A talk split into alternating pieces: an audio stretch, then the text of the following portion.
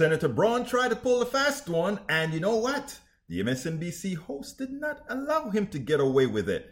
And this is what the kind of stuff that we're supposed to do. Not allow these clowns to get away with the lies. But you know, I mean, he's kept on talking, and yes, some would say he got across, but she kept on reminding him that you're paying for past expenses. Check this out, and then we'll go ahead and take it on the other side.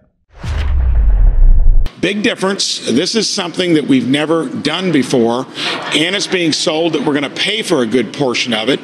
And a lot of the tax proposals, even most of the Democrats, or many of them, wouldn't be for when it gets beyond two or three pro- proposals. So I'm but let's thinking be super that, clear, though, uh, yeah. Senator. If you like, like raising the debt ceiling, right, is about not defaulting on the money already spent that was spent under somebody who you you know, supported one of your party's former leaders, Donald Trump, right? That was money. That was those were bills that President Trump and that Congress racked up that you now have to pay. How are you not going to do that? That's part of those trillion dollar deficits that we had evolved to even then. And I wasn't for that.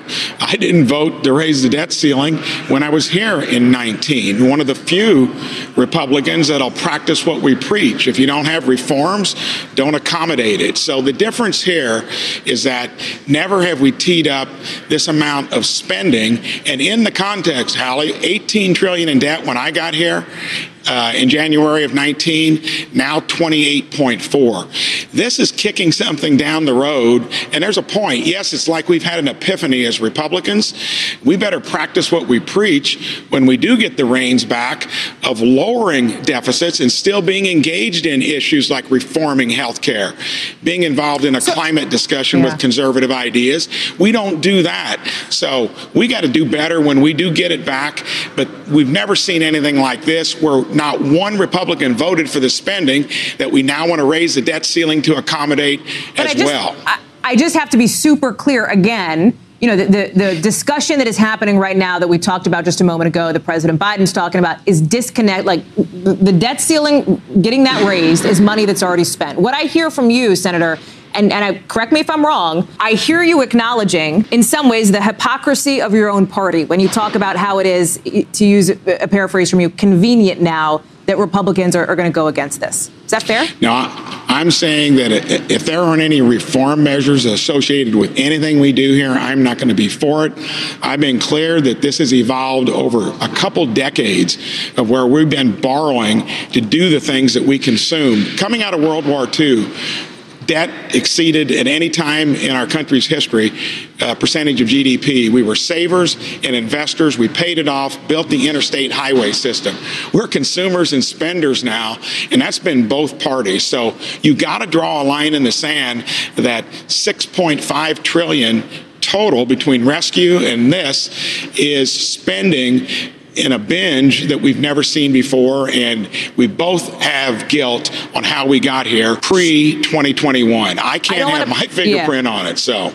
I don't want to belabor the point again. Of course, some of that spending was was was done prior, right, to this current administration, and some was in response to this this pandemic. Just as a businessman, Senator, you and I have talked about this. You're a business guy, right?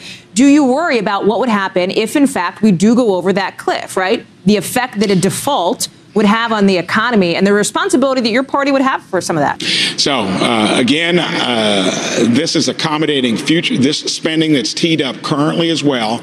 And yes, most of that blame would be on the fact we've evolved over many years to get as where we pointed are. Out, yes. And sooner or later, we're going to have to reconcile it with all of our concerns and needs that we want as each party, but not borrow it from our kids and grandkids. Okay. And I know all Americans agree with that to parse it.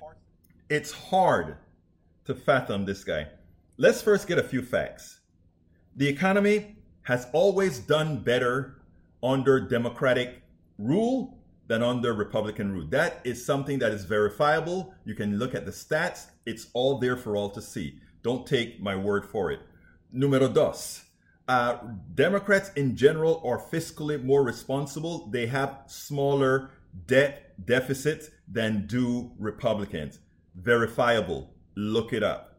And likewise, Democrats attempt to pay for their bills more so than Republicans. Good example Build Back Better uh, the the portion, the human portion. The real fight is about how are we going to pay for it. They were talking about paying for it. The the bipartisan thing, they weren't all that interested in paying for it. And likewise, the big uh, Trump tax cut not paid for. We have to tell the truth and stop allowing these guys to spin. I like what she said, which was important. Are you acknowledging the hypocrisy of your party? He didn't admit to it, but in effect, that's exactly what it is. We spend a lot of time deconstructing the news, trying to trying to parse it into a form that everybody can understand. We try to find those little nitpicks where uh, it goes, it flies above the fray, etc. If you really like these videos that we do, I want to ask a big favor. Please go ahead. Number one, subscribe to our channel, and number two, please join if you can. Thank you so kindly for watching. Keep watching. Please remember to share. We must populate the entire internet with our progressive message, a message that we know is what most Americans say that they want. So help us, please join.